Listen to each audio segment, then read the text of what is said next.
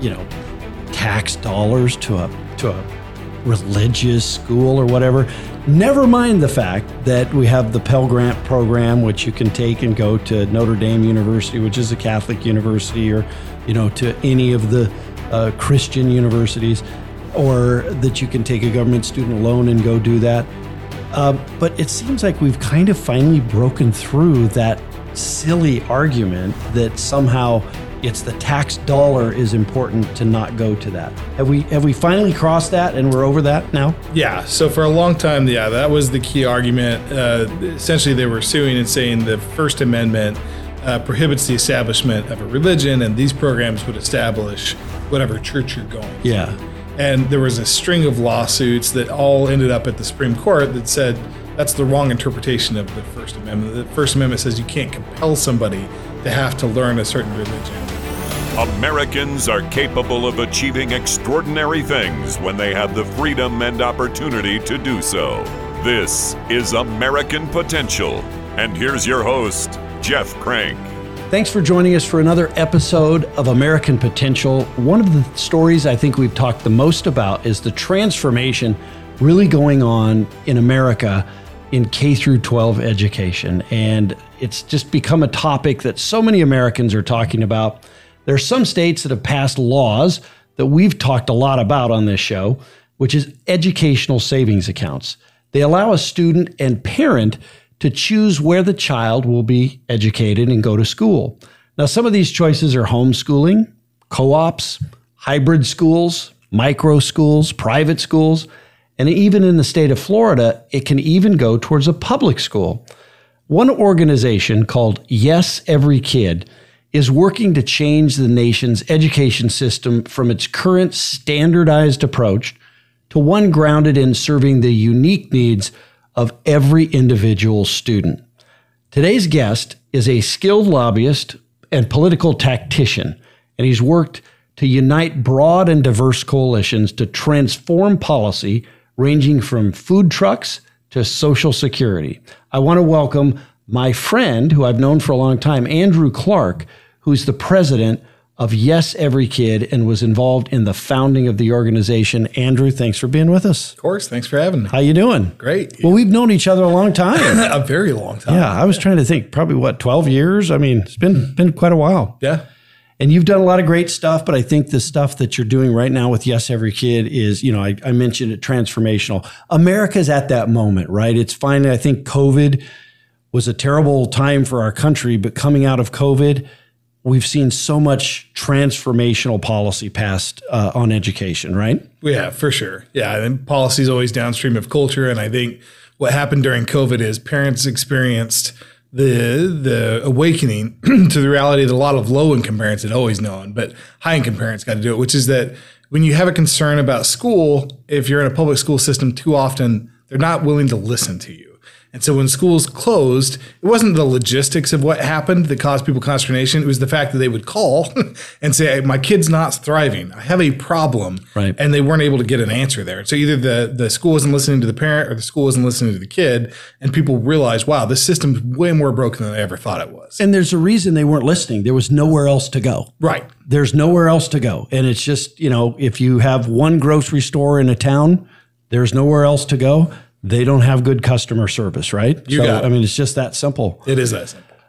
It's it's been really encouraging to see all the parents that have gotten involved, uh, both at the kind of the school board level, but also you know just in this fight, they've really picked it up uh, the the mantle of this fight. And as you mentioned, people who have wealth and who have means have always been able to send their kid to another type of school. This is disproportionately hurt uh, you know, minorities. It's disproportionately hurt people who don't really just don't have the means to get their kid out of a school. So, so let's talk about some of the great things that have happened. Some of the states that have really, I mean, how many states now have ESAs? So you could count it a variety of ways, but I usually say is there's 10 states that have universal programs or some variation of those, meaning every kid in the state has access to that. And mm, the vast majority of those have unfolded in the last two years. So giving access to about 10 million Who was kids. the first? I mean, obviously, we all remember Wisconsin had their school choice program in Milwaukee. Yeah. We, we know the DC program, which we had Virginia Walden Ford on, and she talked about that.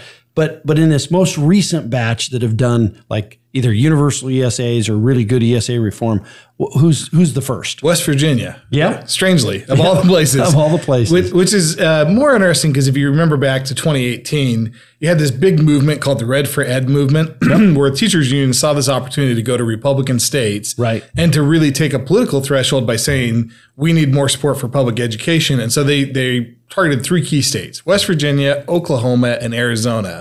And they pushed this narrative very hard, and they were able to overcome. And and Republicans in particular really went hard for that narrative. What's fascinating about the backlash to that effort is those three states, almost sequentially, were the exact same ones to go after education freedom. So West Virginia was first to go, followed by Arizona, and Oklahoma was not long after that. Yeah. It, it really, this is really boils down to a question of who's in charge. Yeah. Is it going to be the parent and the child in charge of the child's education, or is it going to be the system? Yep. Right. I mean, isn't that ultimately what this is? Yeah, this is this is free market economics 101, right? If the government's in charge, then the government's the customer. They make all the decisions, they decide what's good for you, and whether you want something different or not, they don't really care. Right. It's not up to you. Whereas in a free market system, you're empowered, right? You're the boss. And so if you don't like something, you can change it in a dime. And as a result, you become the customer and everything that's in the society becomes geared to you. And so education is not an exception to that rule. It's an extremely good example of what happens when you do it the wrong way. Yeah. And we have so many kids that are, you know, kids aren't the same. Um, how many kids do you have now? Three. Three kids, right. Um, we were just talking about, I watch uh, your kids, you, you and your family on uh, Facebook, and your kids are getting big, but your three kids are all probably very different. Yes. Wildly. wildly different. So they shouldn't all be learn learning the same. I don't want to go into a deep history lesson here, but you know, America's educational system, K through 12 system, was an agricultural system where they built a little farmhouse. All the neighborhood kids went to the farmhouse. It, it sort of really grew out of that and became system centric, didn't it? Oh, for sure. Yeah. And we, uh, we can spend hours on that, but I give you the brief summary. Yeah. yeah. Which is, yeah, at at the time when America was in schoolhouses and very small, we were the leading educational system in the world. and inevitably, what happened is you get Frederick Taylor, who's kind of this uh, father or brainchild of the standardized systems that drive the Industrial Revolution. He, he essentially argues the best way to be efficient in society is to disregard human beings. Human beings are flawed, they make mistakes.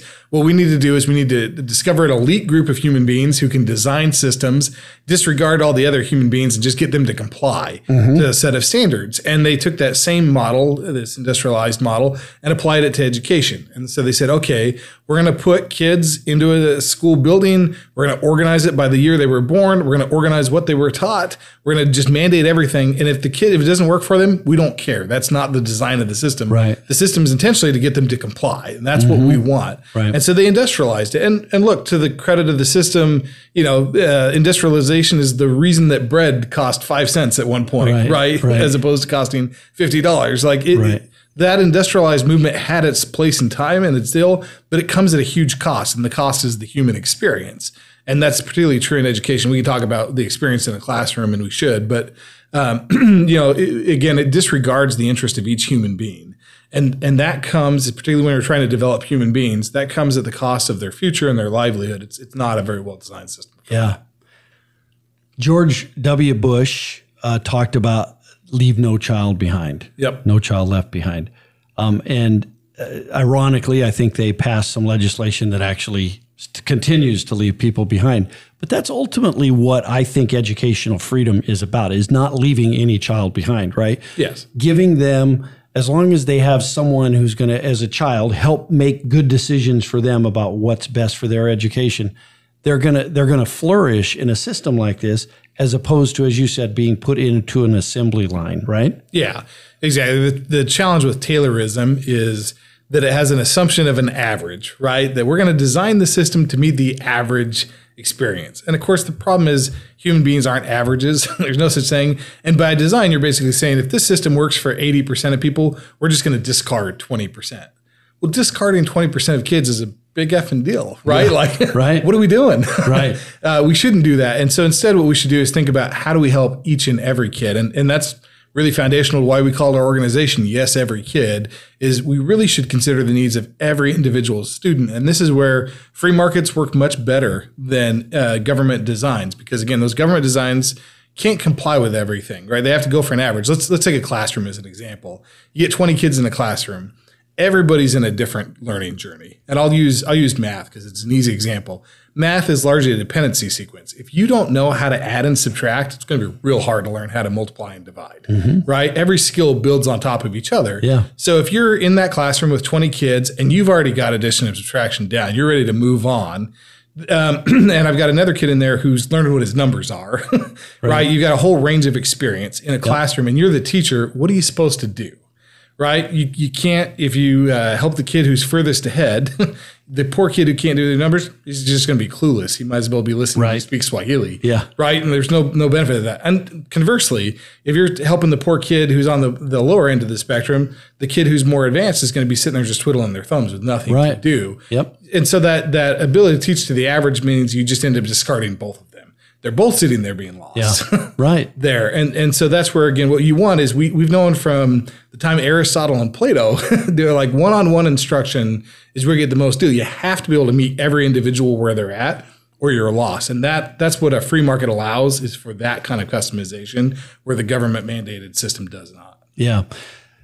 So you've got a lot of states that have passed reforms, but you also have a lot of states that are very resistant to reforms. Um, there are teachers' unions that are resisting that kind of reform. There's politicians. There's a, a whole host of reasons why certain states don't do it.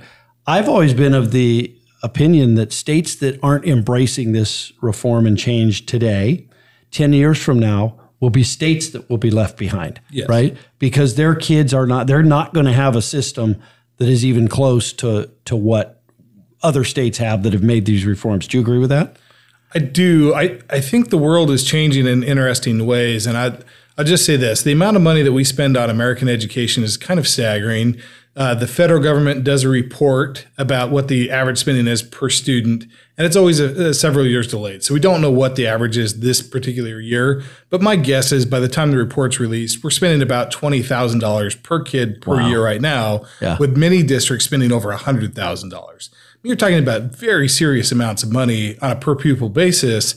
And compare it to, let's say, our European allies, uh, Germany, France, Britain, they're closer to like $8,000. And so, even on a global perspective, we're almost 3x what they're spending. But, um, and it goes up about 10% a year. So, it vastly outpaces inflation. But compare it to some of the other alternatives in the marketplace. Private schools, on average, cost $10,000, about half. Uh, people who are in micro schools are spending about $4,500. People who are homeschooling are usually spending about $2,500. Those options are significantly cheaper. And so my guess is the policy, you know, will help drive changes. But my guess is you see this rise of alternative education, these, these options that are both better quality, but are also substantially cheaper going on. If you're a state that's holding out, that's saying like, we don't want it to modernize, we'd like to stay in a hundred year old model. Eventually, let's uh, we're in California. It's a good example, right? You're going to look at Arizona and the quality and the diversity of experience, the pluralism that's going on in Arizona is going to be vastly superior to the point it's going to attract talent. It's going to change people's lives. And, and those models are going to bleed over into these other mm-hmm. states. It's going to drive pressure that's going to force change one way or another. It's just a question So eventually it's going to come. Yeah. Eventually it's going to come. And I agree with that. I think, but there will be this period where there those states are at a big disadvantage in their education system. Yes. So as you, as you said, the largest lobbying forces in the country are teachers unions. And, and they're not just going to sit down and watch the market move. They're going to do everything they can to get the government to stop that from happening. Yeah. Um, you talked about individualization of education, right? And that's truly what this is about. Is uh, we talked about no two kids are the same. Some kids have, um, you know, different needs. They learn differently. We we've had on this show uh, a, a guy who started a, a school for ADHD boys, and he said, "Look, people with ADHD, particularly boys, they can't sit in a classroom and learn. They're not going to. We but they learn great if you go to the zoo. They learn great if you go to the national forest or you, you know, take them places.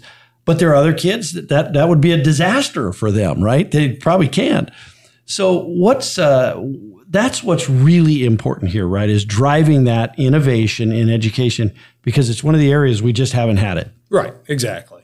And and you think of some of the other parts of our experience as human beings, like what what makes for great food experience in the country? Well, it's the fact that I can go to you know thousands of restaurants here Right. just in town, and if I don't like where I'm eating, I can go somewhere else instantly, right? Yeah. And everybody who starts up a restaurant is incentivized to try something different. And and what that does is allows me as a customer to find a different experience everywhere until I find the one that's right for me or the ones that are right for me. Mm-hmm. And and we've had the opposite of that culture in schools. I, I reference math. We keep using that one. We've decided there's one true way to teach math.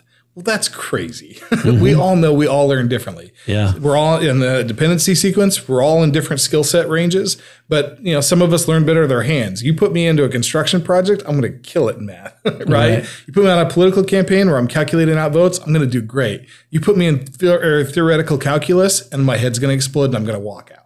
Mm-hmm. Right? It's just a different learning style. Some people can sit and listen to lectures great. Some people can't. And so what you need is not to say there's one true way and every kid must do this because this is what the science says. We want to use science, of course, but we want to do it in a way that meets every individual's unique learning style. Yeah. Are there countries? uh, I mean, there are states that are doing it better, and that's what's so great about America is all of these little models that we have. They can all do it different, and we'll learn from it. But are there countries that are doing it better than the United States, educating kids? Uh, almost everybody. Almost everybody. Well, it, uh, it depends on how you want to look at it. So Yeah. I would. It really depends on what you think the purpose of education is, Mm-hmm. right? If the purpose of education is to uh, prepare kids to live a good life and then to be able to go out and create businesses and jobs, America's still doing very well, right? We still lead the world in terms of the number of patents that we produce, the number of innovations. People have great economic mobility here uh, relative to global scales, and so in that regard, it's doing fine. I think if you're if the question is how are we doing relative to let's say standardized test scores, we're down in the mid 30s, high 40s, depending on which one you look at. Um, but I would think of it in terms of what's the human experience like, right? Are people happy with that one? And in that regard, uh, man, you've got countries like India that uh, really have a dynamic environment at this point. Just so many entrepreneurs trying so many different ways of teaching students. Uh, that's really impressive. Uh, a lot of the European countries that we tend to think of as more government controlled and more mandated actually have a lot more freedom. So these these places like Utah and Arizona that are modernizing and moving to say, hey, you can go to any kind of school you want. The European countries, a lot of them have already been there for decades. And so in, in some regards, we're just starting to catch up to where they've already So what? Are, so give me an example of like in India or in you know some some European country. What are they? What are they doing? Give me an example of maybe the a way in which they're modeled and doing better at education. Yeah, you could think of um, a lot of these as, as similar to like a voucher program, which is, I would argue, not as dynamic as the ESAs or the personal tax credits coming online now. But they'll they'll essentially say, hey, look, we'll provide a public school, but if you want to go to the public school down the street, that's totally fine. If you want to go to a Jewish day school, if you want to go to an Islamic mosque, we don't really care. We just care that you get educated, and so they allow those funds to be portable to move from place to place, and so the kid's able to go that way. Yeah. And in, in a lot of states in America in particular, we say this is the public school you must go to. Sure. And if you don't go there, then we're going to have some kind of punishment. And in some states, even jail people for not going to the school they're right, to. Right. Because you live in this zip code, you have to go to this school. That's Yeah, crazy. That's it. Right. Yeah, And, and that one to me always blows my mind, right? We don't do that with public pools or parks or hospitals or any public service we have. If if I walked into the public library and they're like, "Do you live here?" No, get out of here, right? we would all be like, "What is this?" Yeah. but we do that in public schools. I, I find that really peculiar. There's nothing nothing particularly public about that approach. yeah. mind. So t- let's talk about what is the difference then between because for people who've been in this battle for a long time, and there have been people. I have a friend, uh, Steve Schuck in Colorado Springs, who, I mean, I he's been fighting this battle for sixty years probably. Yep. people used to talk a lot about vouchers. Now they talk about ESAs, education savings accounts. What's the difference? Yeah, the the difference is uh, essentially who's in control, right? And so in a voucher program, and this is you you mentioned George W. Bush, so I'll just frame this up. In the old school version of education reform, it basically said the problem is not that we're asking people to comply with what the government wants. The problem is that they're not complying. And so what we need is competition to make them comply better. And so almost every program design like a voucher was, hey, I'll give you three choices and whoever, you know, whoever gets the best compliance wins. The the approach here that's actually starting to win and is uh, galvanizing the momentum across the country says that's the wrong model. What we should be doing is flipping the customer away from the government and towards the family to say what does the family want? And that's what we're going to facilitate. And so some of it's a, a, decision rights question there, right? Should the government be making the decision or should the family? And then some of it just comes down to raw practicality. So in a voucher, the government is saying you go to a Catholic school or a private school or a public school. There's your three choices. Pick them. In an ESA program, we're saying, look, you could have thousands of options. You want to go out and say, I want to buy uh, Kumon, which is a math tutoring service. I want to go to an athletics club, a soccer uh, club. I want to uh, be able to go to an after school program, whatever. It's saying, you know, education's got a very broad interpretation. You can pick from many thousands of those options. Go for it. And and in things like a personal tax credit, it's quite literally saying, look, it's your money. You spend it however you want, and it's giving people complete freedom. Mm-hmm. Yeah, it's it's uh, it's amazing what's happened. I think over the last couple of years, and I mean, COVID uh, obviously, I think really did exacerbate that. Um, so there are states that are out there that well, people would say, well, what happens if uh, you know if if a school is bad? What what happens if a bad if it's a bad school? Yeah, if it's a private school, it's going to shut down, right? People will stop going. Right. yeah. yeah. If it's a public school, it's going to get a lot more money all of a sudden. Yeah. It's well, and that's the perverse incentive, right? hundred percent. Yeah. So um, let's talk about the issue because this used to be the big bugaboo, which always amazed me. But they would say, well, you know, there was the Blaine Amendment, and there were all these arguments that you can't give, you can't give, you know, tax dollars to a to a religious school or whatever. Never mind the fact that we have the Pell Grant program, which you can take and go to Notre Dame University, which is a Catholic university, or you know, to any of the uh, Christian universities, or that you can take a government student loan and go do that. Um, but it seems like we've kind of finally broken through that silly argument that somehow it's the tax dollar is important to not go to that. Have we have we finally crossed that and we're over that now? Yeah. So for a long time, yeah, that was the key argument. Uh, essentially, they were suing and saying the First Amendment uh, prohibits the establishment of a religion, and these programs would establish whatever church you're going to. And there was a string of lawsuits that all ended up at the Supreme Court that said that's the wrong interpretation of the First Amendment. The First Amendment says you can't compel somebody to have to learn a certain religion. It does not say that you therefore have to exclude people from learning any sure. religion. sure. And that case, that Supreme Court, is that what's ended that discussion for us finally? Uh, for the most part, there's still some nuance that's out there. So essentially, the original argument was you can't have any religious affiliation at all. And so you could be um, a Catholic school or a Protestant school or whatever and teach absolutely no religion at all. And they would have excluded you from these programs simply because you were affiliated with a religion. Mm-hmm. And, and the court has said that's you absolutely can't just uh, discriminate against uh, religious entities from American mm-hmm. society. Yeah. And so there were uh, several court cases to that end. Nobody has litigated the question of could you teach um, eh, you know, religious topic on, on that one. And so it, it, would not shock me to see somebody try to litigate it, but I doubt that that would happen. Yeah. Education savings accounts, ESAs, they're they're they're good. They're awesome. And we've made great progress there. But that's still not the end goal, is it? Not even close. right? So what's the end goal on yeah. education? what do we want education to be in America?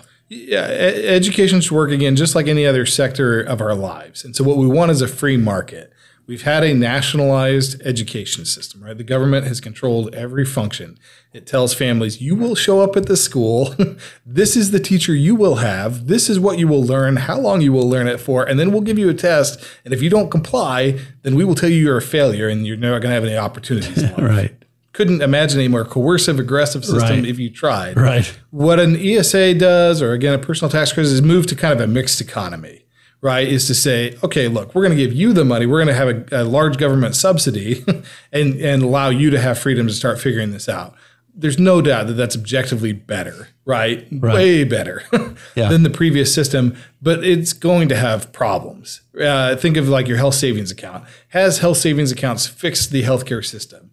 No, right? It still has fundamental flaws. Right. So, in order for us to reach the full potential for what education can be, we've got to move to a free market, which means complete freedom for entrepreneurs to create whatever education the option they want, complete freedom for families to buy whatever product or service they want, and no no government middleman in between those two things. And so, you know, ESA is probably a, a decent step towards the freedom for families. Hasn't really touched the entrepreneurship side at all relatively speaking. And so it's very difficult. If you're trying to create a micro school or a pod, you're going to run into all sorts of childcare regulations, all sorts of private school regulations, not to mention the usual fire codes and things that businesses always have to deal with. And so uh, I think to get to where we want to go, we've got to figure out how to get it to be much easier to say, I, I'm a math teacher and I've got a better way to teach math, right? I'm going to teach the construction school of mathematics, or I'm going to teach the science school of mathematics, or whatever that is it's got to come way down. Um, maybe if it's a good, helpful example, charter schools for a long time have been considered the bastion of innovation. You know, to get a 500 person charter school has cost $10 million and usually takes about a year to 18 months of regulation to get through. That's before you do anything, mm-hmm. right? That's just right. get a building going. And, and, that's one of the reasons you don't see this just huge uh, array of entrepreneurs jumping in the space. And so if we can get that down to where it's like starting a coffee shop, hey, math teacher for whatever 15 grand you can go down to the corner store and open your deal and and you know put your shingle out and try to to make the case i can teach math better for your kid awesome and then you, you, know, you need the freedom for the families to be able to move there and get there yeah and and esas again we think is a really good step to get there but first they've got to work right the implementation has got to be good we can't have this be like healthcare.gov or gov where it was right. just bumpy on the rollout. like right. It's got to work. and then two, we got to keep moving far beyond where we're at today. And that's again, you're starting to see. I, I, keep referencing this personal tax credit. That's probably the next leap past ESAs, where it's going to say, "Hey, look, you you paid into the system, take your money back." And go use it. I think that's just probably the na- next natural progression. We see 10 states have proposals for yeah. that this year. I, I, think you'll just continue to see a gradual evolution until families have complete freedom uh, as well. Yeah. What what would you say to the person who says, "Well, yeah, but think of that. If you just have some guy who thinks he's good at math and he goes down in the corner and you know, there's going to be shysters. There's going to be all of that, right? Of course. So what, how do you answer that? Yeah. I mean, look, this is, uh, I referenced restaurants earlier. We'll just keep using that as yeah, an analogy. There's shysters there. 100%, yeah. right? right. What happens to the shyster though, who goes, you know, look, the guy who goes and opens a, a restaurant with white bread and, and cheese and slaps them together and throws out the, right. people eat there once and are like, this is horrible. Right. right? They go out of business. 100%. They jump on Yelp, they go on Google reviews, they one star, and that's pretty much the end of that. Like, yeah the, the market usually corrects for that in a rapid hurry. Mm-hmm. and the same thing would happen here, right? If you're trying to teach people a better way to math and they have freedom to leave if it doesn't work, if it doesn't work, they're going to leave, right? Yeah. Um, and I think this is a really important point just to hammer home on is a lot of people talk about accountability. This whole no child left behind and then race to the top. The premise of that was was politicians saying we need to bring accountability to the system. Well, what are you talking about? Right? What do you mean by accountability? Who's being held accountable? And and what they said is, well, we're going to create all these standardized test scores, and then we're going to like we're going to make sure our funding's attached to them. We're going to hold people's feet to the fire. Well, that's garbage. The let's take the city of Baltimore as an example. You had 23 schools where not one kid was proficient. So I'm not talking about one school. I'm talking about one kid. Not one of them was proficient. Yeah. So who's accountable in that in that system? Is the principal held accountable? The teachers, the superintendent, school board, like who? The answer is nobody. Right. So the, the whole testing regime, this whole accountability system we set up that we spend many millions of dollars on, nobody's accountable. Nothing changes. Yeah. The kids who show up this year will probably not be proficient yeah. either. Yeah.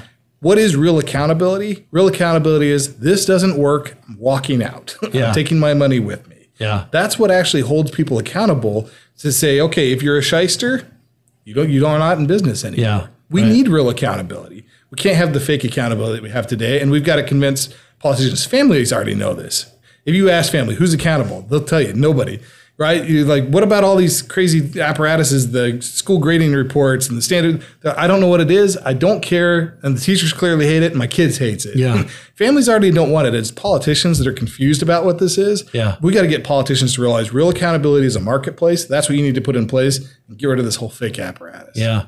Yeah, the the whole testing issue. I'll I'll sort of end with this, but the whole testing issue is is amazing because people will say, you know, we got kids that are you know, in eighth grade, they're 40% of our kids are proficient in math, and they cheer about 40% of kids being proficient in math, which of course means that 60% of the kids are not proficient in math, yes. right? By any account, that's a failing grade. We're failing our kids. Yes. But they literally cheer that because the number isn't 17% proficient in math. That's the problem with the system. That's it. Right. Yeah. They're they're hoping that blindly transparency will magically yield accountability. Right. That's not how it works, right? Yeah. Like this giant decision by committee exercise yeah. doesn't drive change. Or if it does, it does for a very short burst right. and the natural gravity settles back in and we just go back into this mediocrity. Right. Why again, why do great restaurants thrive? Why does any great business thrive? It's because they care a lot about their customer. When you walk in the door of a great restaurant,